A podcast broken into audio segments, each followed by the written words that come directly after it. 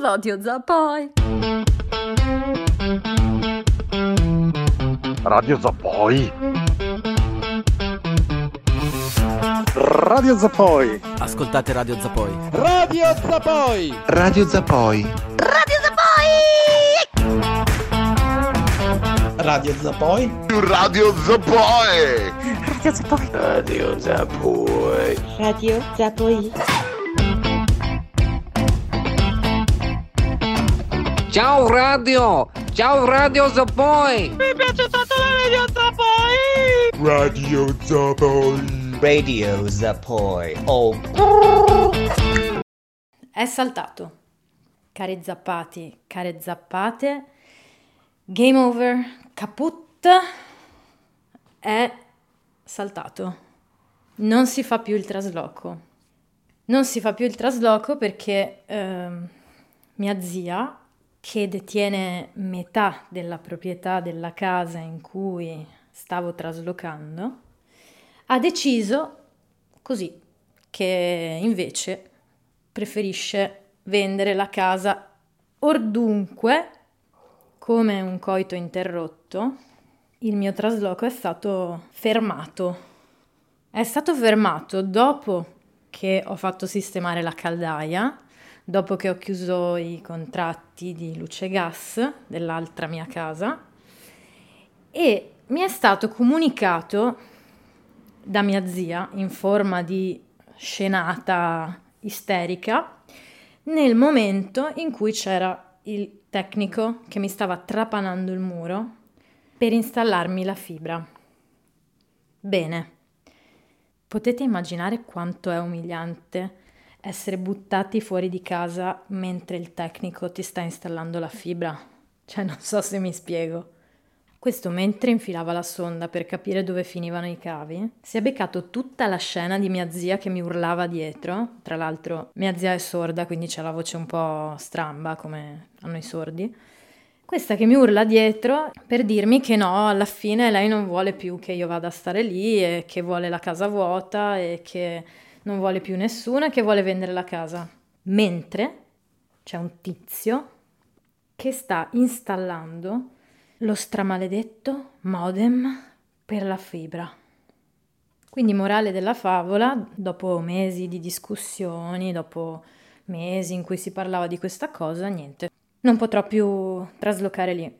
La cosa divertente è che al momento non posso neanche tornare nell'altra mia casa perché ho già chiuso dei contratti e quindi mi ritrovo un'altra volta girovaga e vagabonda. Ho chiesto a mia zia se potevo rimanere lì almeno finché non trovavo un'altra sistemazione.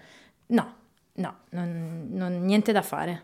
Raus, subito! E, come al solito nella mia famiglia non c'è nemmeno la parvenza di uno strato anche solo superficiale di affetto, di interesse per la condizione altrui. Non esiste il benché minimo tentativo di dissimulare una forte antipatia e, e, una viscerale ripulsione verso gli altri componenti. Zia, per favore, posso stare qua finché non trovo un'altra sistemazione? Non posso tornare nell'altra casa, non ho l'acqua calda. Risposta: non mi interessa. No fucks given. Cioè, da una parte è bello sapere che certe cose non cambiano mai. Questa coerenza negli anni dà una certa stabilità. Cioè, mi, mi dà delle certezze, ecco, nella vita. In questo mondo di incertezze, sapere che posso sempre contare sulla totale indifferenza e mancanza di empatia da parte dei membri della mia famiglia verso la mia condizione è qualcosa che mi ha sempre dato una certa stabilità rispetto al resto del mondo.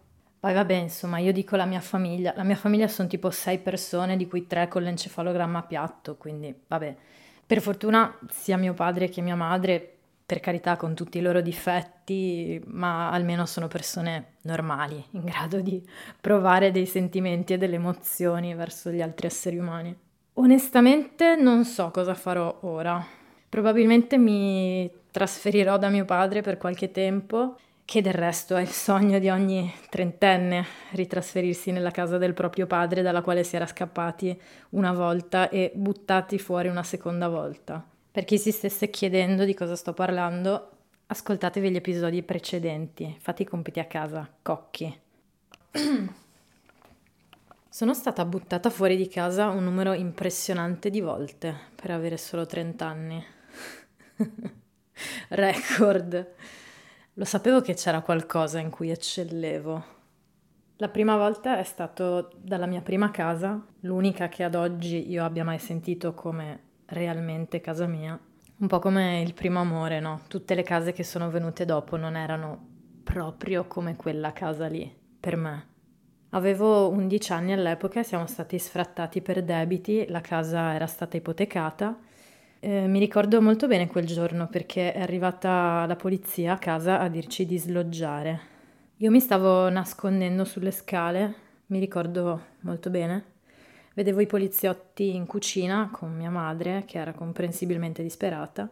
Mi chiedo poi se questo abbia contribuito alla mia proverbiale idiosincrasia nei confronti delle forze dell'ordine. Secondo me c'è qualcosa lì.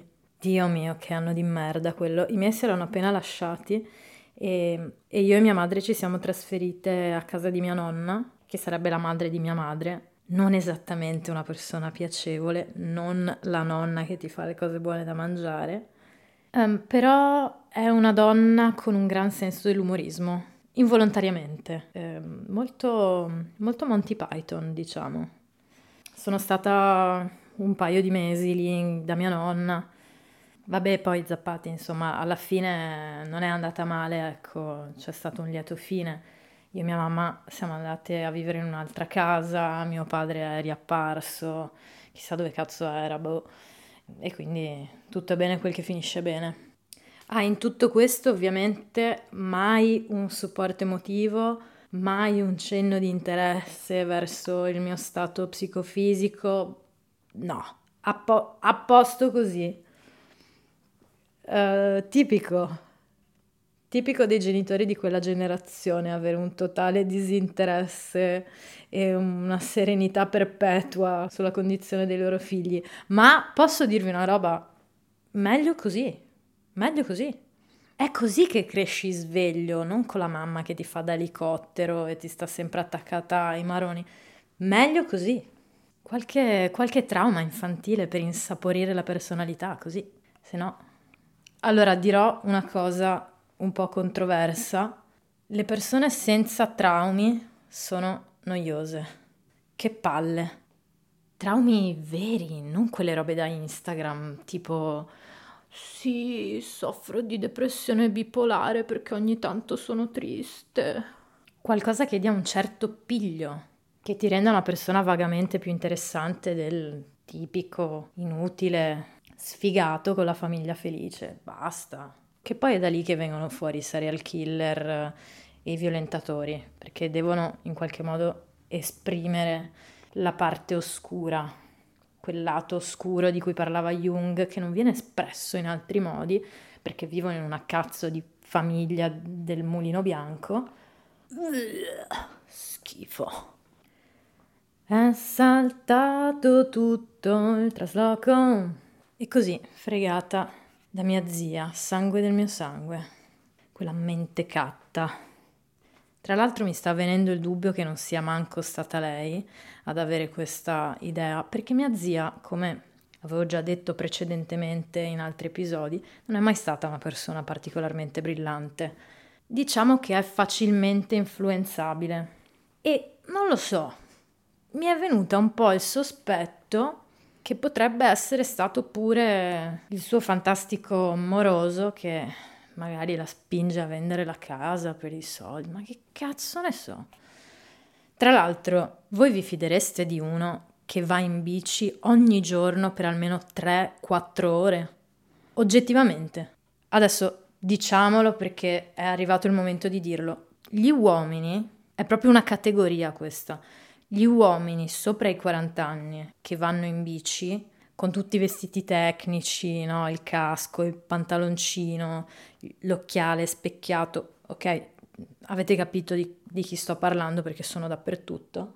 Questa gente che ha bisogno di fare 180 km al giorno in bici non è per sport, non è per la salute, per vedere la natura, puttanate, questi stanno scappando chiaramente da un demone. Stanno scappando. Hanno comprato una bici per andare più veloce, ma il demone non, non demorde, li insegue perennemente ed è per questo che hanno bisogno di pedalare. Pedalare. Pensa quanti pochi interessi devi avere nella tua vita per decidere che buttare 3, 4, 5 ore al giorno per pedalare è una cosa che vale la pena fare. Ovviamente è in pensione, andato in pensione tipo a 53-54 anni, ex poliziotto. No, Dio madonna. Fantastica quella generazione lì, veramente. La generazione che adesso ha dai 50 ai 65 anni. Cioè più o meno la generazione dei nostri genitori. Veramente la generazione più inetta della storia. Non hanno contribuito a niente, a nessun movimento per i diritti civili, pur godendone poi di tutti i benefici, hanno fatto qualche manifestazione farlocca contro la guerra in Vietnam, così al liceo negli anni 70, e poi sono andati in discoteca. Questo hanno fatto i nostri genitori. Ricordatevelo la prossima volta che se la tirano con voi. Quando se ne vengono fuori dicendo che la nostra generazione è una generazione che non si impegna, che non mette su la famiglia, perché ricordatevi che loro hanno creato la cultura dell'aperitivo, delle veline, di Canale 5, del gabibbo. Ecco, il gabibbo è la mascotte perfetta per quella generazione. Che cazzo è il gabibbo?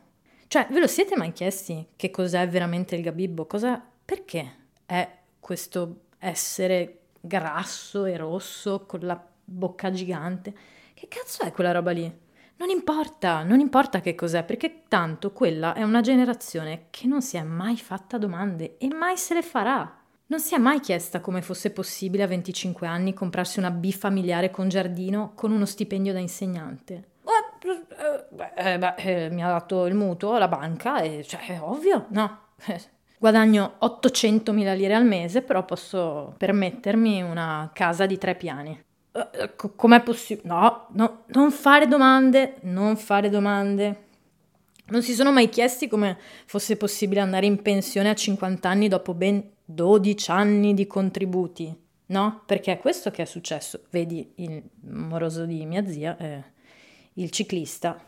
Ma la cosa peggiore è che ora si lamenta lamentarsi, lo sport preferito dei boomer, perché loro hanno sofferto e hanno lavorato tutta la vita, cioè sei anni, con un contratto a tempo indeterminato e otto mesi di vacanze l'anno. No, si lamentano perché i 65 anni di pensione che gli arriveranno non coprono il costo dell'hotel a Zanzibar. Eh, cioè, perché ovviamente in tutti questi anni non hanno risparmiato No, no, no, no, no, no, non hanno risparmiato niente. Perché? Eh, perché risparmiare andava tutto bene, eh, stipendio è sempre arrivato, risparmiare per i tempi duri. No, ma che, ma cosa? Ma quale risparmio? Si sono comprati la barca per andare al Lido la domenica. Si lamentano. Come durante il lockdown. Pensione garantita, nessun problema. Si lamentano. Si lamentano perché devono stare in casa a fare il pane e a postare foto obbrobriose su Facebook. Si lamentano. Eh. Sapete cosa mi spaventa veramente? Provate a pensare quanto andranno avanti con questa storia del Covid e del fatto che loro l'hanno preso e stavano per morire ed erano chiusi in casa ed erano impauriti perché non sapevano cosa fare e il saturometro indicava un'ossigenazione un po' troppo bassa del livello del sangue e hanno avuto paura e, e non c'era nessuno. Pensa a quante cene di Pasqua ti toccherà fare con la zia, il cugino della mamma, che ti racconta di quella volta che ha preso il Covid. Allora, piccolo disclaimer, Ovviamente sono morte delle persone e tutto questo è molto tragico. Molto tragico. Qui a Radio Zapoi non auguriamo la morte a nessuno e certamente ci auguriamo che tutte le persone che stanno male si riprendano. Detto ciò, vi ricordate come inizialmente il Covid era stato denominato The Boomer Remover? cioè il rimuovi boomer. Niente di più lontano dalla realtà. Se pensavate che questa roba potesse far fuori qualche parente indesiderato, qualche collega sull'orlo della pensione, qualcuno che insomma era meglio far sparire, no, no, no, no, no, questi non muoiono mai. Questi non li tiri giù neanche con un olocausto nucleare, te lo dico io. Questi sono riusciti a sopravvivere al Covid e andranno avanti per tutto il resto della loro vita, che sarà molto lunga, perché cent'anni ci arrivano, vai tranquillo che ci arrivano. Devono tirare la pensione almeno per 60-70 anni, perché sennò non sono contenti. E questi, te l'assicuro, andranno avanti così fino alla fine dei loro giorni, a lamentarsi, ad essere fascisti e a lamentarsi. Guarda, se ci fosse un'inondazione globale dovuta all'innalzamento del livello del mare e fossimo tutti costretti a vivere su delle palafitte, questi si starebbero ancora lamentando del fatto che non abbiamo una famiglia e che non siamo in grado di comprarci una casa con il contratto da stagista in social media management. Te lo dico io, te lo dico io. Cristo Dio la totale serenità di essere sempre e comunque nel giusto, sempre e comunque la vittima, li porta ad avere una forza interiore, secondo me, ineguagliabile. La certezza della propria grandezza, per quanto poi questa non debba mai manifestarsi. Sono tipo mm, la coscienza di Zeno, no? Che si crede grande di una grandezza latente. Cambiando argomento, parliamo di attualità.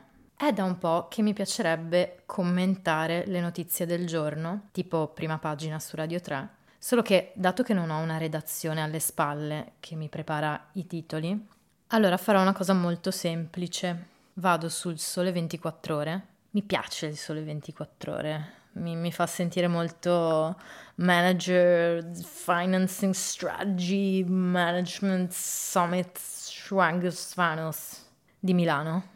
Allora, Eccolo qua, live dal mondo e dall'Italia. ISS, che sarebbe l'Istituto Superiore di Sanità.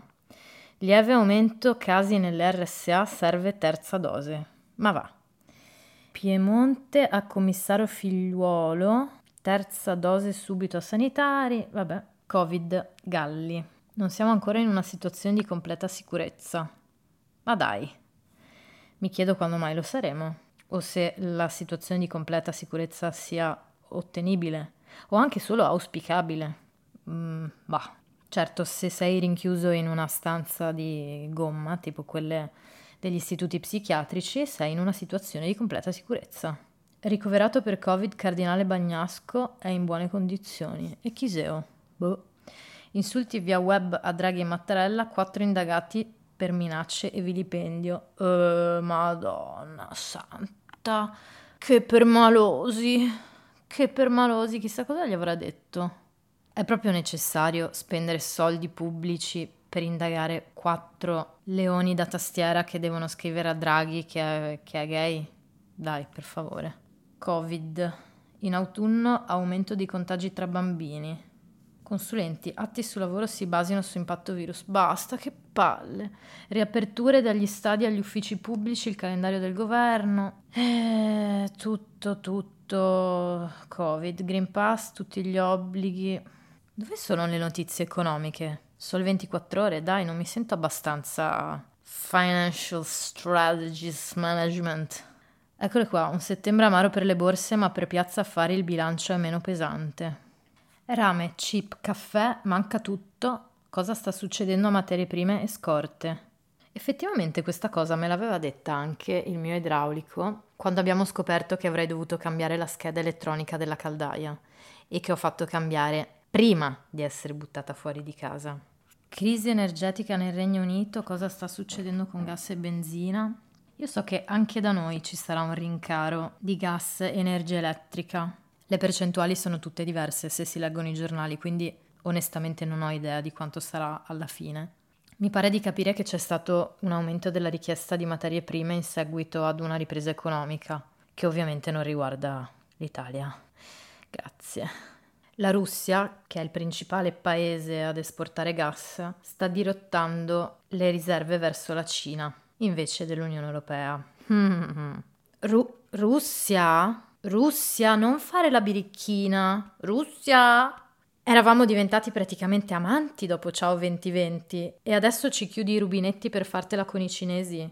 Russia, dai, su, non fartela con i cinesi, ridacci il nostro gas. Mi chiedo perché non mandano me a dirigere 8 e mezzo. Per quanto devo dire mi piaccia molto Lily Gruber, è una ganza, si veste sempre bene, sa quello che vuole. Ultimamente sta un po' esagerando col Botox, ma a parte quello, mi sembra una tipa con cui puoi farti una bella serata, una bella chiacchierata, una bella mangiata e mi sembra anche festaiola sotto sotto. Comunque dovrei andare io a commentare le notizie. Lasciate che ve lo dica, il mio livello di talento non è assolutamente eguagliato dal mio livello di soldi.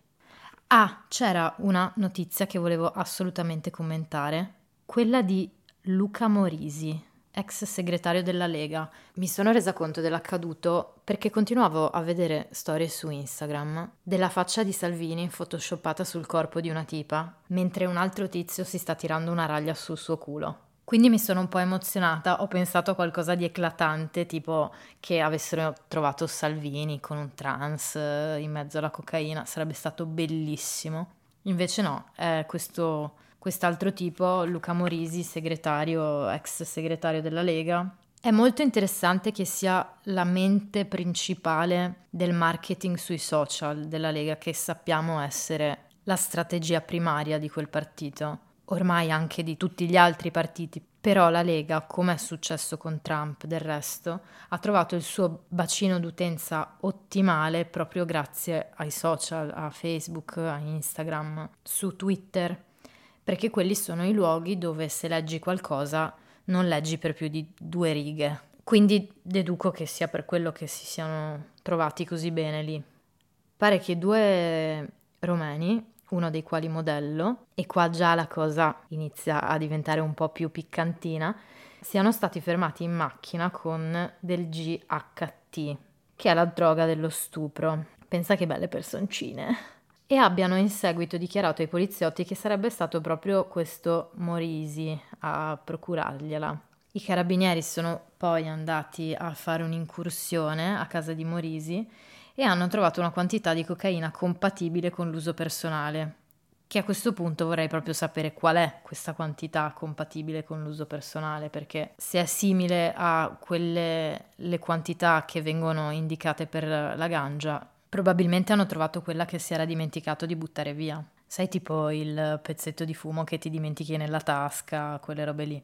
Comunque questa notizia mi fa particolarmente piacere perché intanto costringe Salvini ad un'apertura LGBT e già questo gli sta solo che bene. Perché appunto questo Luca Morisi se la faceva con uh, il modello e soprattutto gli fa fare una figura di merda a Salvini dopo che andava in giro a citofonare a casa della gente a chiedere se erano spacciatori. Matteo, dovevi guardarti in casa? Mona. Spero che adesso questa cosa di essere gay e della Lega non venga normalizzata. Per favore, no, non facciamo sempre gli stessi errori, tipo le lesbiche cattoliche o i gay che vogliono il matrimonio in chiesa. Fioi, state mancando il punto.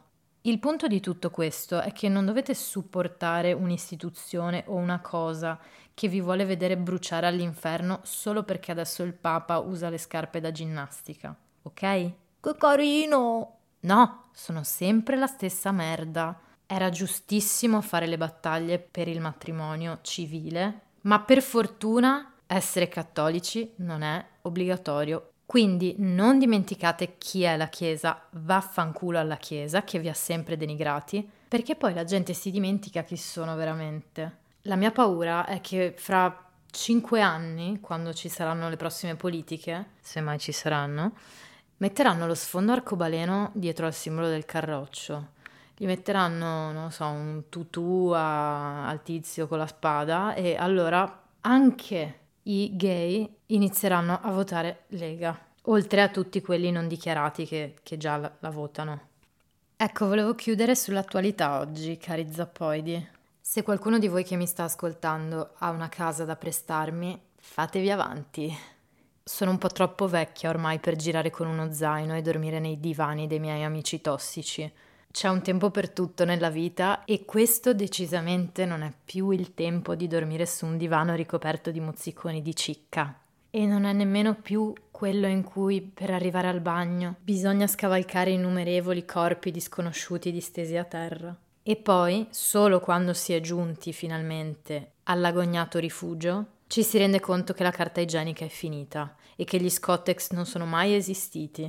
E quindi l'unico modo è fare la pipì nella doccia. Ma poi ti rendi conto che gli asciugamani sono bagnati da almeno 27 anni e hanno un odore tale che quello del cadavere di un ratto che ha vomitato sopra se stesso prima di morire è comunque preferibile. Non è più il tempo delle infradito rotte e dei pavimenti appiccicosi. Sono una signora adesso, ok? Sì, è vero che vivo in mezzo agli scatoloni, ma sono pur sempre una lady. Ciao zappati, ci sentiamo la prossima settimana. Spero con un tetto sopra la testa. Buonanotte.